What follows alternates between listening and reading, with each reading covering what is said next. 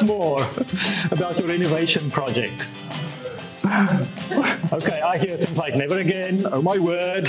Uh, why not? What, what, what's so. Rather move than renovate again. But why? Endless stress and delays and dust and dirt and crammed into small rooms. Inconvenience, delays. Another place what is happening Right, right. Oh, well, okay. So I hope I hope Charlie's the only one who's had such a bad experience with renovations. oh no, no, another one. Tell us more, Marek. The same, yeah. Completely my grandma's house from top to bottom and not realising how many millions of jobs there were that I hadn't accounted for. Oh, right. So, so there's always a bit more, and you think you're done, there's something else. Right, right. Yes, Lance. I think, um, when you do renovation work, it, it seems to follow the pattern that it always gets worse before it gets better. It gets worse before it gets better. Right. Any happy stories out there about renovation? yes, Victor. yes, Victor. I renovated an old uh, oil from bottle.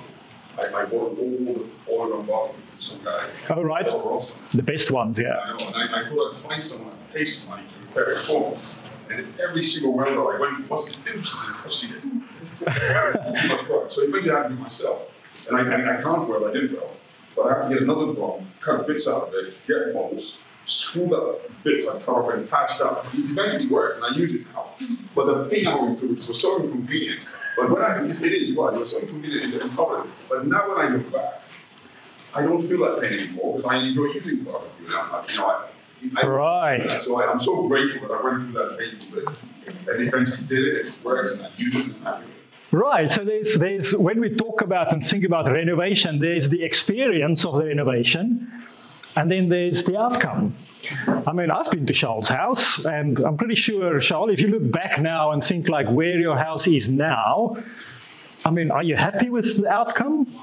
Sure, doesn't take away the memory of the pain. yeah, sure. there's the pain and there's the outcome. And I'm, I mean, we walk in there and I'm like, oh, what a lovely place you've got. Yes, Liesl. I think it's small scale renovation that I really enjoy.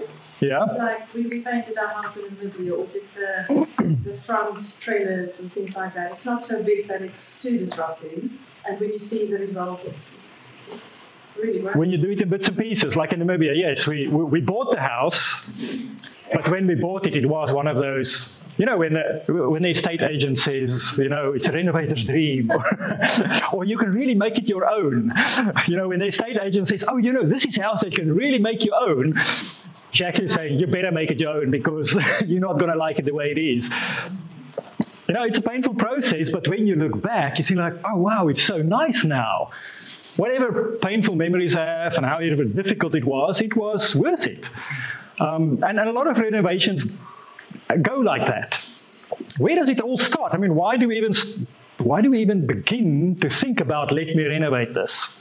I mean, what did you think, Charles? Why, why did you think let me renovate this? I was happy for the way it was. okay, tell us more. Family pressure, maybe?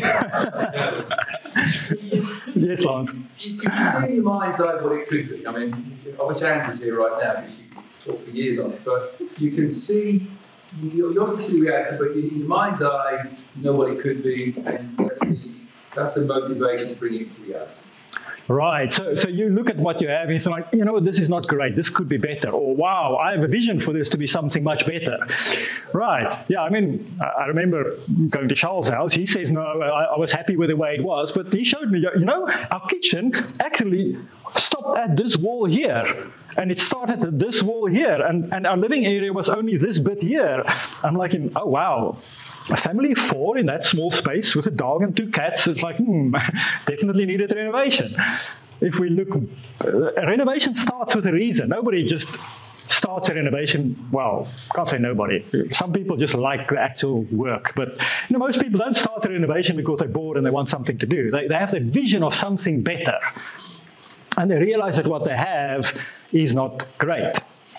So um, we're going to look at renovation today and in our series of A New Thing. So we looked at Abraham and we kind of follow the chronology. Abraham's new things, where there was the clear calling new thing, there was the my new thing, the allowed accidental new thing, and the promise of a new thing to come. Then we looked at uh, Daniel uh, two weeks ago, where we looked at life is a roller coaster of new blessings and challenge, new challenges. And sometimes new blessings are followed by new challenges, and in new challenges are followed by new blessings. And today, following the chronology, we're going to look at Nehemiah. Nehemiah fitted into, into kind of the history of the exile.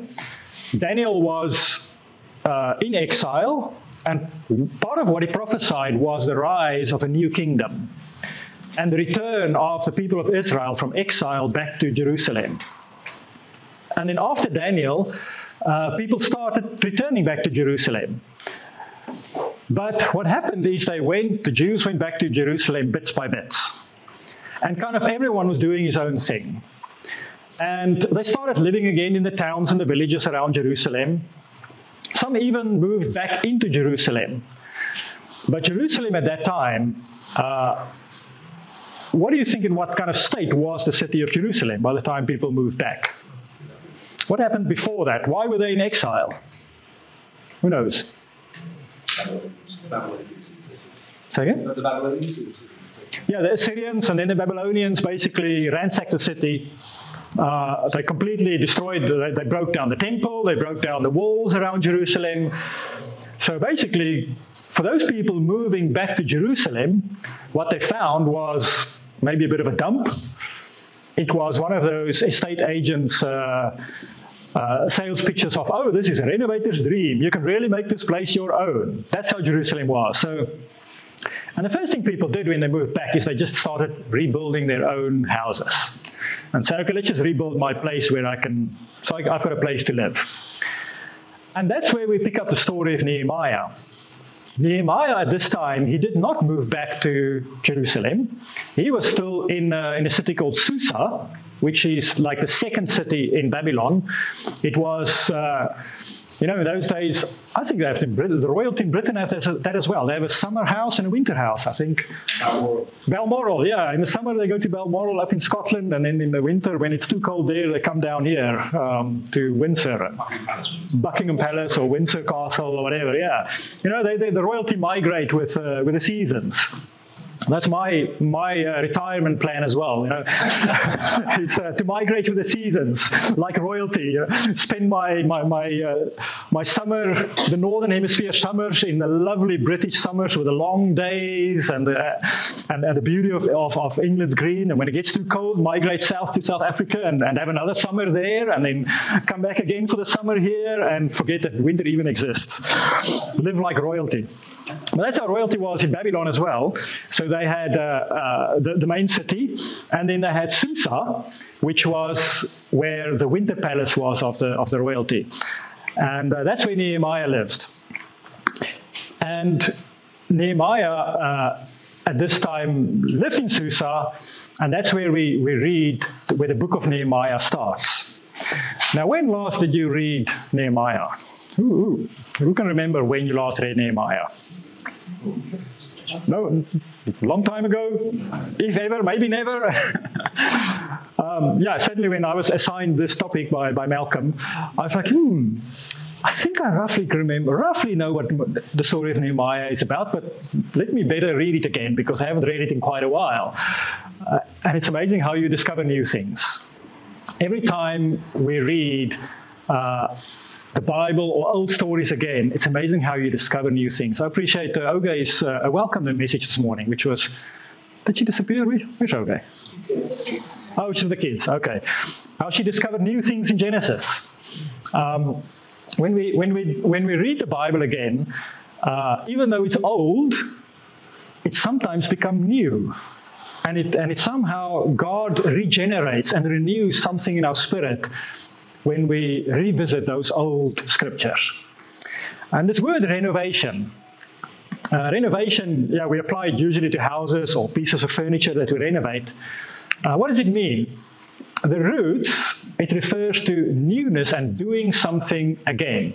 It's uh, from Latin, re is for again, and the novare, which means make new. So make new again. That's renovation. It's take something old and make it new again. And the Bible, it's amazing. That's why Hebrew says the Word of God is alive. It is old, it's between 5,000 and 2,000 years old, yet it's new. Every time we read it, it is like new. And every time we read it, it renews something within us as well. It makes our heart and our soul and our spirit new again in some way. But the whole story of Nehemiah is about renovation and about making something new again. It implies also that at some time in the past, it was new, but then it got a bit old, it got a bit stale, maybe dilapidated, it got worn down, it deteriorated a bit, and sometimes it needs renewal. And sometimes that renewal is quite surprising. Like I saw Garth up there this morning with a guitar. I'm like, in, wow, Garth, I was wondering, have you been uh, taking guitar lessons? You know, is this, a, is this a new hobby of yours? It's like, oh no, I used to play guitar back in the day. In fact, I used to be a worship leader here some time ago. It's like, oh wow. Now we've uh, someone decided to renovate Garth and his guitar, and I'm really happy about that because it sounded great. Um, but that's renovation. Renovation means renewing something that maybe somehow got a bit old, and it was new at one stage. So back to Nehemiah, the, the TLDR. Now let's see from the older people. Who knows what TLDR? No, you're too young. You're a techie guy. the techie guys. Uh, I like to educate myself in internet culture and all the new things. Uh, come on, Lance, you, you seem like you're figuring it out. I would say internet new, you know, these meme things and texting short. It means too long didn't read. so you often find it on the internet when you read things like people, oh, that's too much reading. Here's the TLDR. Um, executive summary. The executive summary, yes, the abstract of, uh, here's the TLDR of, of, of, Nehemiah. There's a map on the right-hand side there. Uh, is that red light visible? There's Susa. So that's the Persian Gulf. That's kind of modern day Iran, Iraq. Um, there's Babylon. So Babylon is the winter or the summer uh, palace, and Susa is the winter palace, or the other way, uh, other way around. Can't remember. Uh, that's in the mountain. Susa is the summer palace, and Babylon the winter palace. And there's Jerusalem. So Nehemiah was in Susa when he wrote the book of Nehemiah, and he went back to re- return to Jerusalem. Uh, it's the year 445 BC. At the time, King Artaxerxes was ruling in Babylon. Nehemiah was in exile in Susa. Uh, and some of the Jews, they arrived back to Susa. They came back from Jerusalem, maybe on a family visit or something, with some news. And that's where the book of Nehemiah starts. Nehemiah is sitting in, his, in, the, in Susa, and you know how it is when people come from foreign land. Some of us are here are foreigners. You know, when someone arrives from Kenya or Uganda or Nigeria or South Africa or uh, Hong Kong, you're like, oh, what's news? What's happening? You know, give me an update. We want to know what's happening. So some people arrive from Jerusalem, and Nehemiah goes, What's news? Tell me how, how things are going in Jerusalem. And the news are not that great, actually. In Nehemiah 1, verse 3, we read that they tell Nehemiah, those who survived the exile and are back in the province are in great trouble and disgrace. The wall of Jerusalem is broken down, and the gates have been burned with fire. So Nehemiah he records in his diary effectively. Uh, this whole book of Nehemiah is like his diary. He says, When I heard these things, I sat down and wept. For some days I mourned and fasted and prayed before the God of heaven. So the news that Nehemiah got was not great news. It was, yes, the people are back, but times are tough. Jerusalem is in a mess.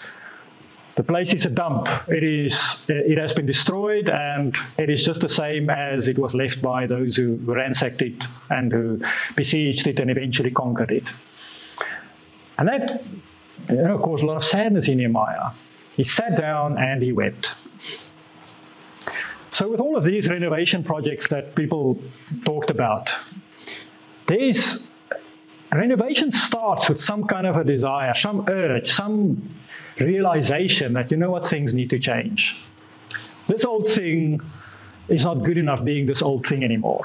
It needs to be renewed, it needs to be renovated. And sometimes it's practical things like a house that needs more space Sometimes it's uh, practical things like a house that's really too old and it's falling apart, or it becomes dangerous. Um, maybe the gas boiler is, you know, it's leaking gas. There's water leaks. There's damp. There's all kinds of things that we, we cannot live with this anymore. And it starts with that motivation of, of having a look at something and say, you know what? This thing that was once new has gone old and stale and dilapidated over time, and it needs renovation, it needs renewal. Now, it could come with sadness, with excitement, with trepidation, with fear. Anything that looks like a, a DIY building project to me stirs up all kinds of fear and trepidation in me. I'm like, oh no, oh no, oh please not. it's not my thing. But sometimes we say, you know what, it needs to be done. And there's some great spiritual lessons in Nehemiah about exactly how he, uh, his response. So after Nehemiah, um,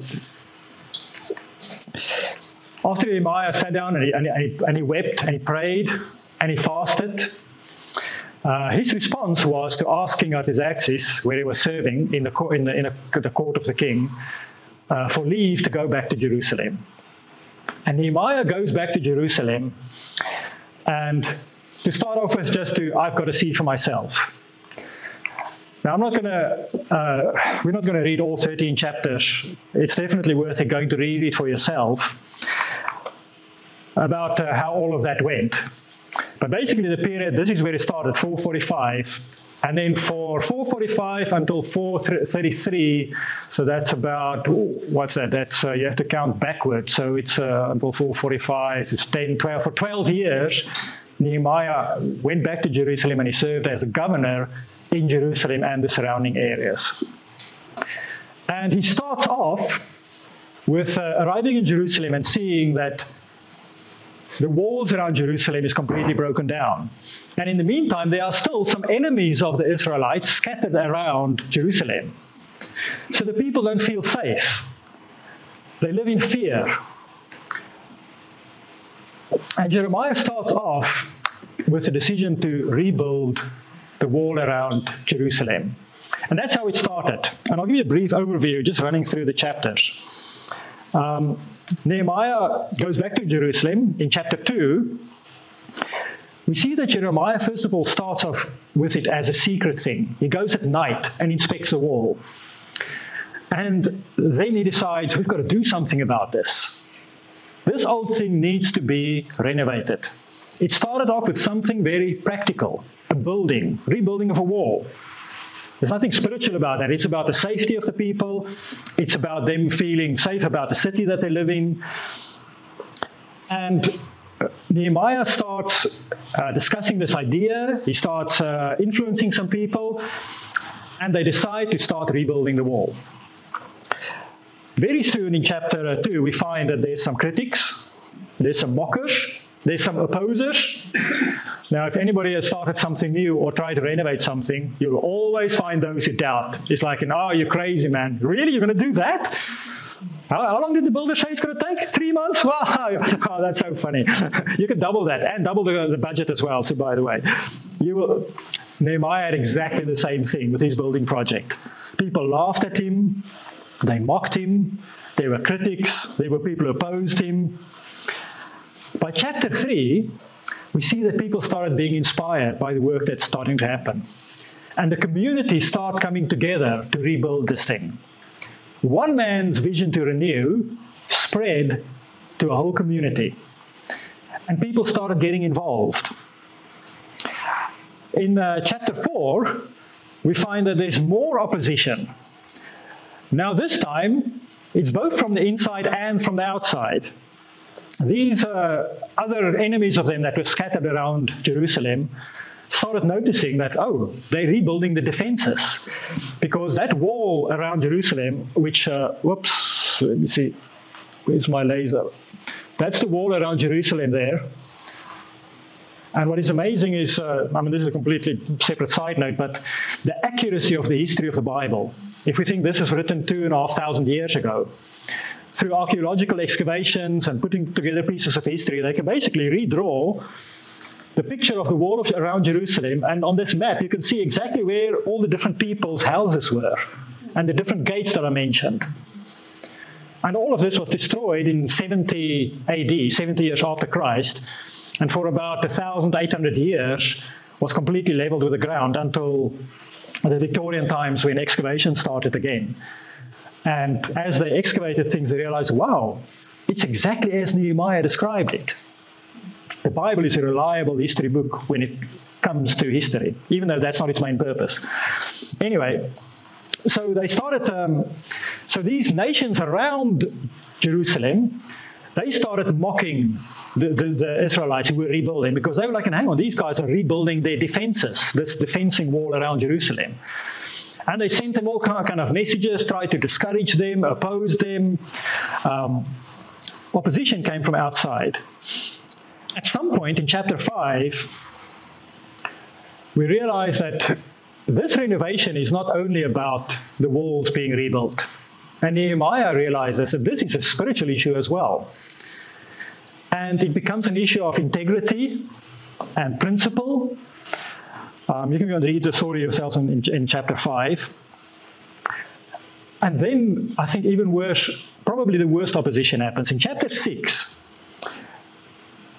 we see that now there's opposition, spiritual opposition to this project.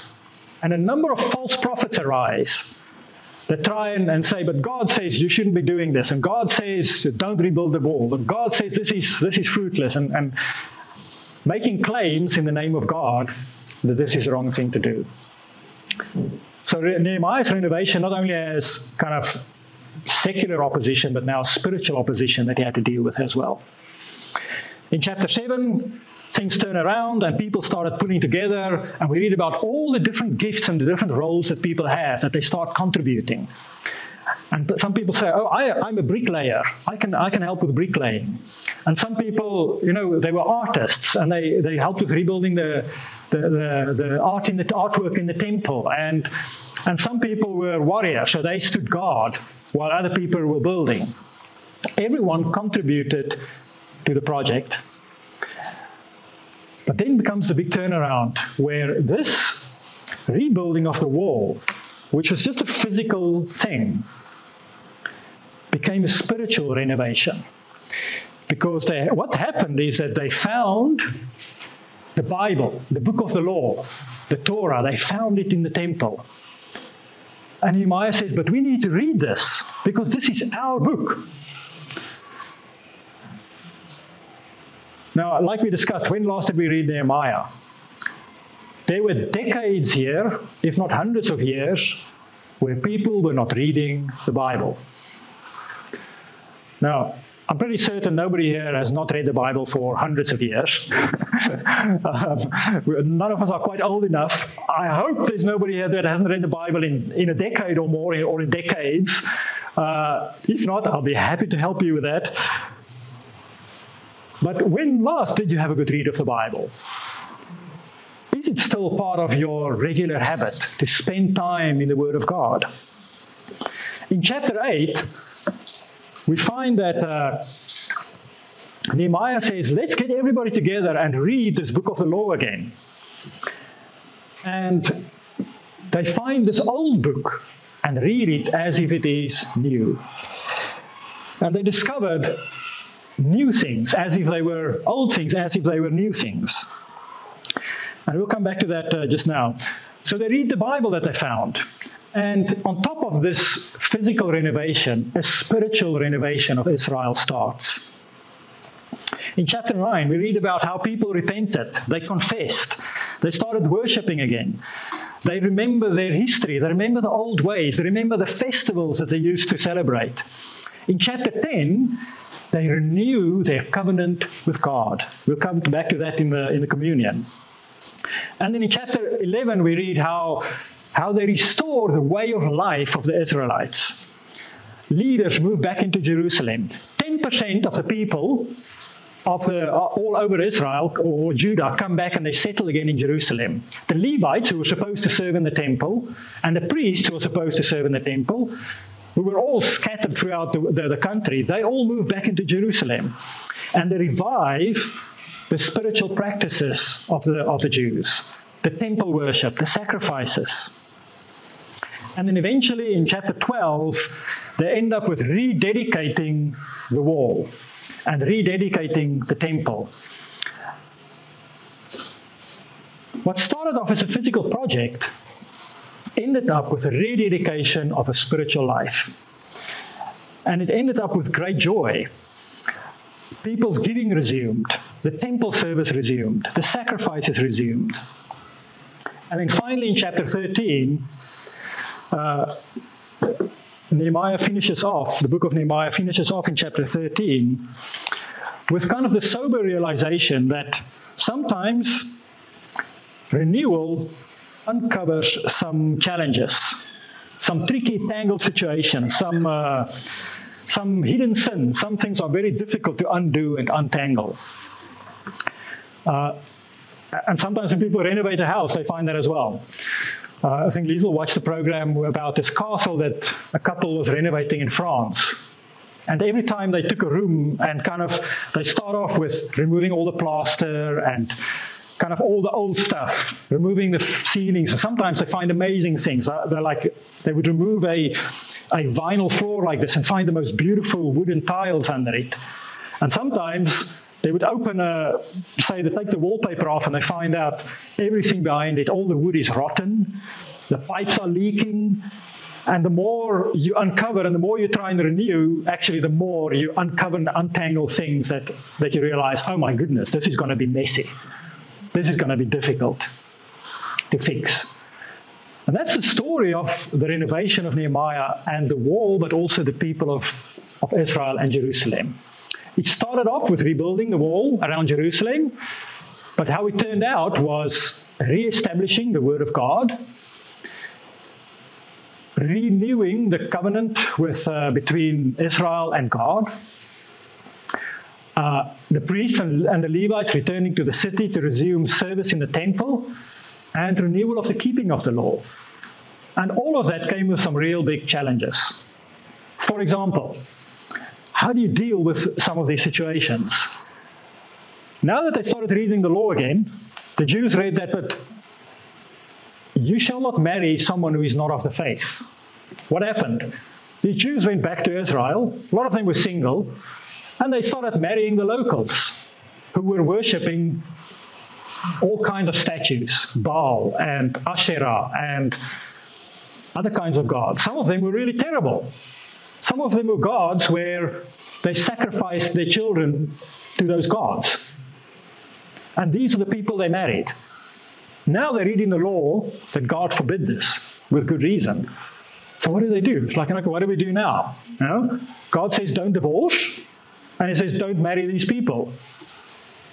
Difficult dilemmas. You know? Which way do we go? That's just one example. There are several other examples as well in Nehemiah. But renewal sometimes uncovers tricky situations that we need to untangle in some way where we need God's wisdom. Let's look at just two examples one for a spiritual lesson for ourselves and one for our communion, um, uh, uh, communion thoughts.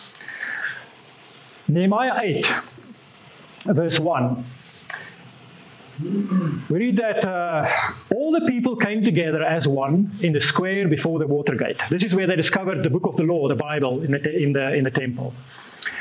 They told Ezra, the teacher of the law, to bring out the book of the law of Moses, which the Lord had commanded for Israel. And we're going to read about more about that in the book of Ezra in the Bible as well.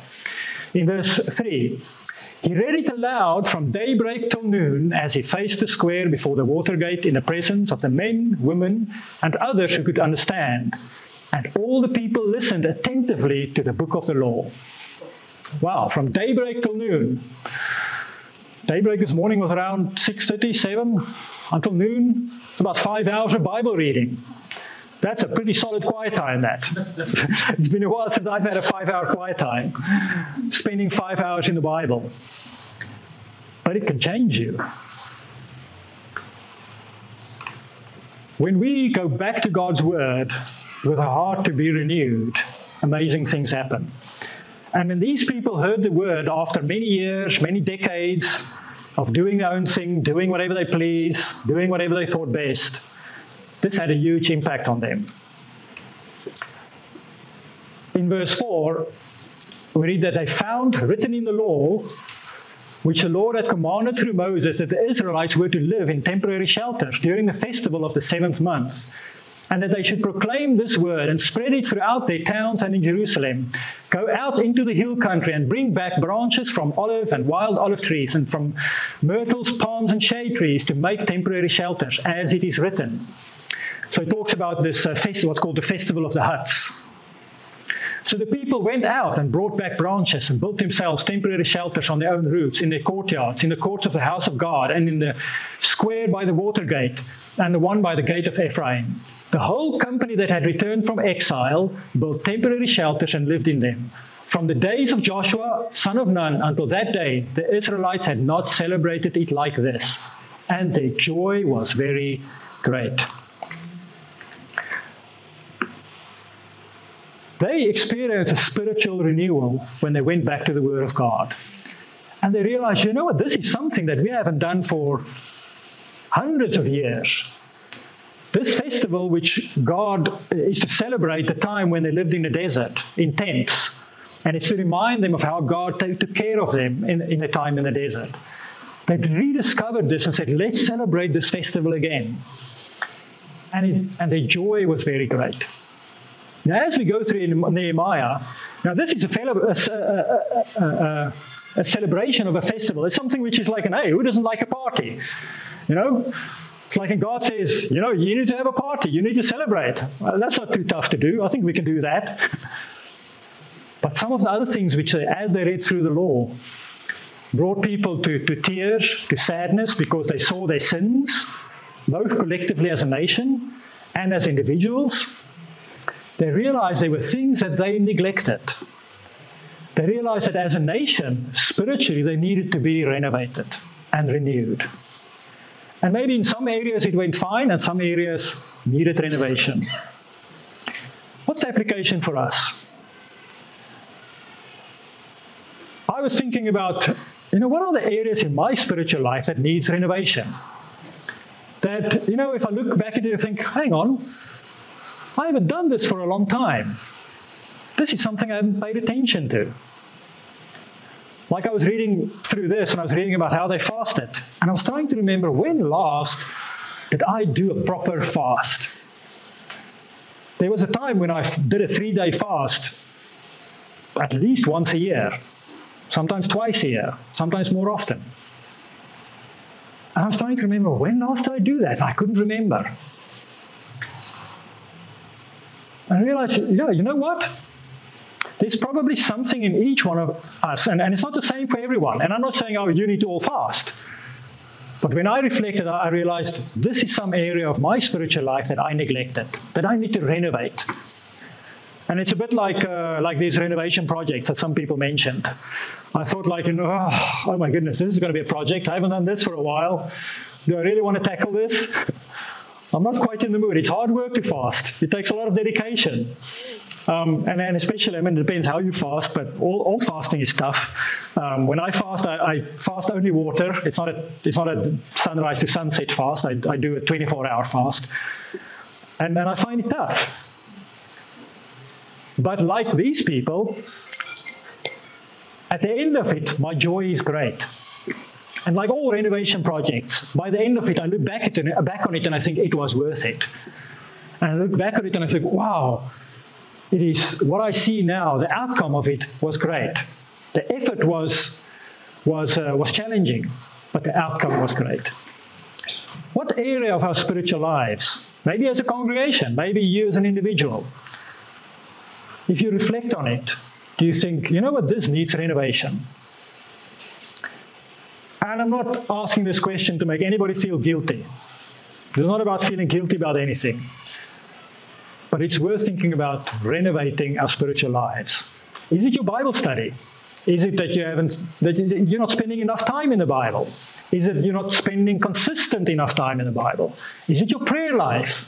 Is it that you don't pray enough? Is it that you don't pray often enough? Is it that your prayers are shallow? Is it your community life? Do you need to renovate your love for each other, for the brothers and sisters? Is it your care for the poor and the needy? Do you need to renovate, uh, you know, caring for the people who are homeless, getting involved in some charity projects? Uh, is it your giving, your financial giving, that you need to renovate? Is it your evangelism? Is it sharing your faith? Is it maybe discipling someone, mentoring a young Christian?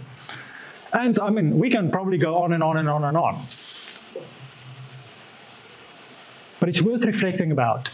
What is it that each one of us think, you know what, I need to renovate this in my spiritual life? And if it fills you with a bit of trepidation and fear, even better, because then you know it's a project worth doing. That's going to have a great outcome. Let's reflect on that. How we can, like the story of Nehemiah, start some spiritual renovation in some area of our life. And know that just like them, like there in verse uh, 17, that at the end of it, we will know that when we renovate something in our spiritual life, our joy will be very great. We're going to have communion now. And the other part I want to reflect on is that in uh, chapter 9 of Nehemiah, we read that uh, they stood where they were. This, so this is after reading the book of the law in chapter 8. They stood where they were and read from the book of the law of the Lord their God for a quarter of the day and spent another quarter in confession and in worshiping the Lord their God. And what we read after this is that they go and they renew their covenant with God.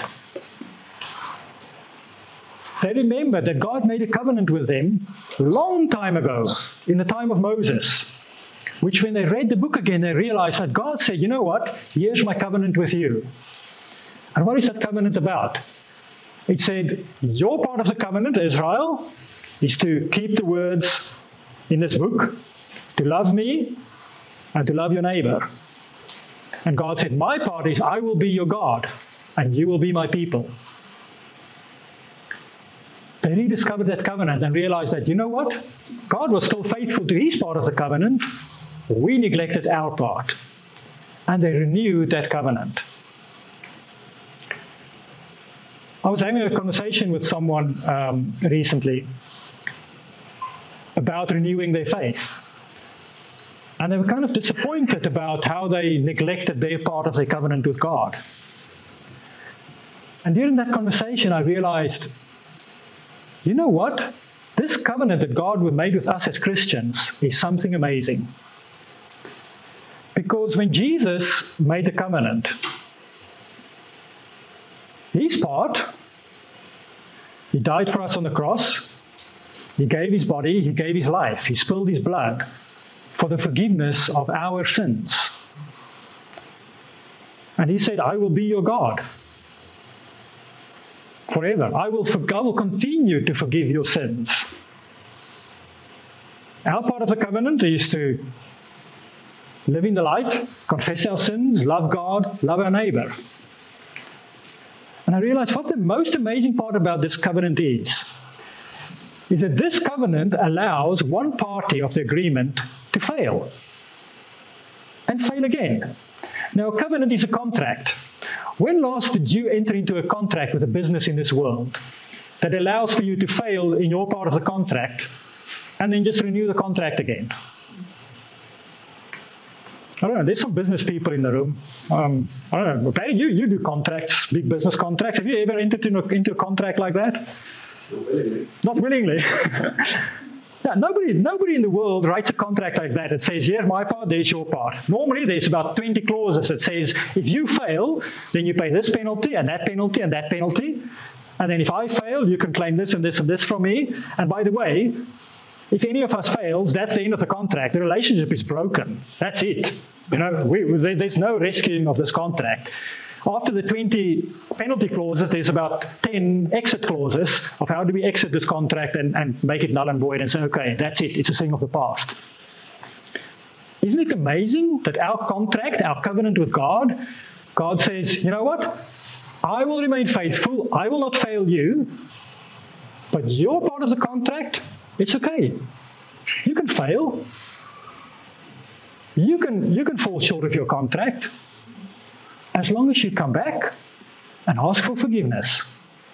As long as you confess, I will forgive you. What an amazing contract is that! That is the nature of the covenant we have with God. That's what the Israelites realized with Nehemiah that they can renew their covenant, not make a new one, renew the existing covenant.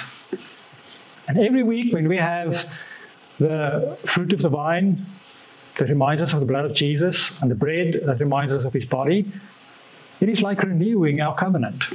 Not making a new one, just renewing it. Saying, God, yes, I failed, but thank you that you haven't failed in your part of the covenant and that you can keep on forgiving me. As we have the, the bread and the fruit of the vine, let's think about that. And I'm going to ask Liesel to pray for us.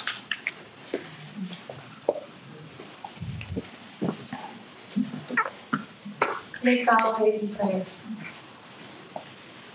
Father, we are uh, actually, I'm quite amazed standing here, Father. I'm sure others as well, Father, just by your ultimate love, Father, for us, that you've made a contract with us, Father. You're the perfect party, Father. We are the, the ones that fail repeatedly, Father. But despite that, or instead of that, Father, you still reach down, Father, and are willing, Father, to, to take us back in, Father. Father, you the ultimate renewer, Father, you the ultimate creator, Father. When you created the earth and, and the heavens, Father, um, you knew that it was not going to be perfect. When you created the human beings, Father, that we're going to fail at some point in time, Father. But you were already, Father, ready with a plan. Father, thank you so much that um, Jesus came, Father, and became our intercessor, Father. Jesus came, Father, so that our sins can be forgiven, Father. He paid the ultimate price on the cross, Father, and uh, renewed our standing with you, God. Father, I pray that we will be um, always, Father, grateful for that. Father. And as we reflect on the cross, Father, as we partake in the communion, Father, that we will be reminded of the covenant between you and us, Father. And thank you, God, for your perfect plan, Father. Thank you for your Son, Father. And thank you for taking away our sins, Father. And help us to keep uh, the covenant alive, Father. Help us to remain faithful, Father. Help us to be really and truly ambassadors of you, Father. Because without you, we aren't anything, God. Father, I thank you for this opportunity, and I pray this in your Son's name. Amen.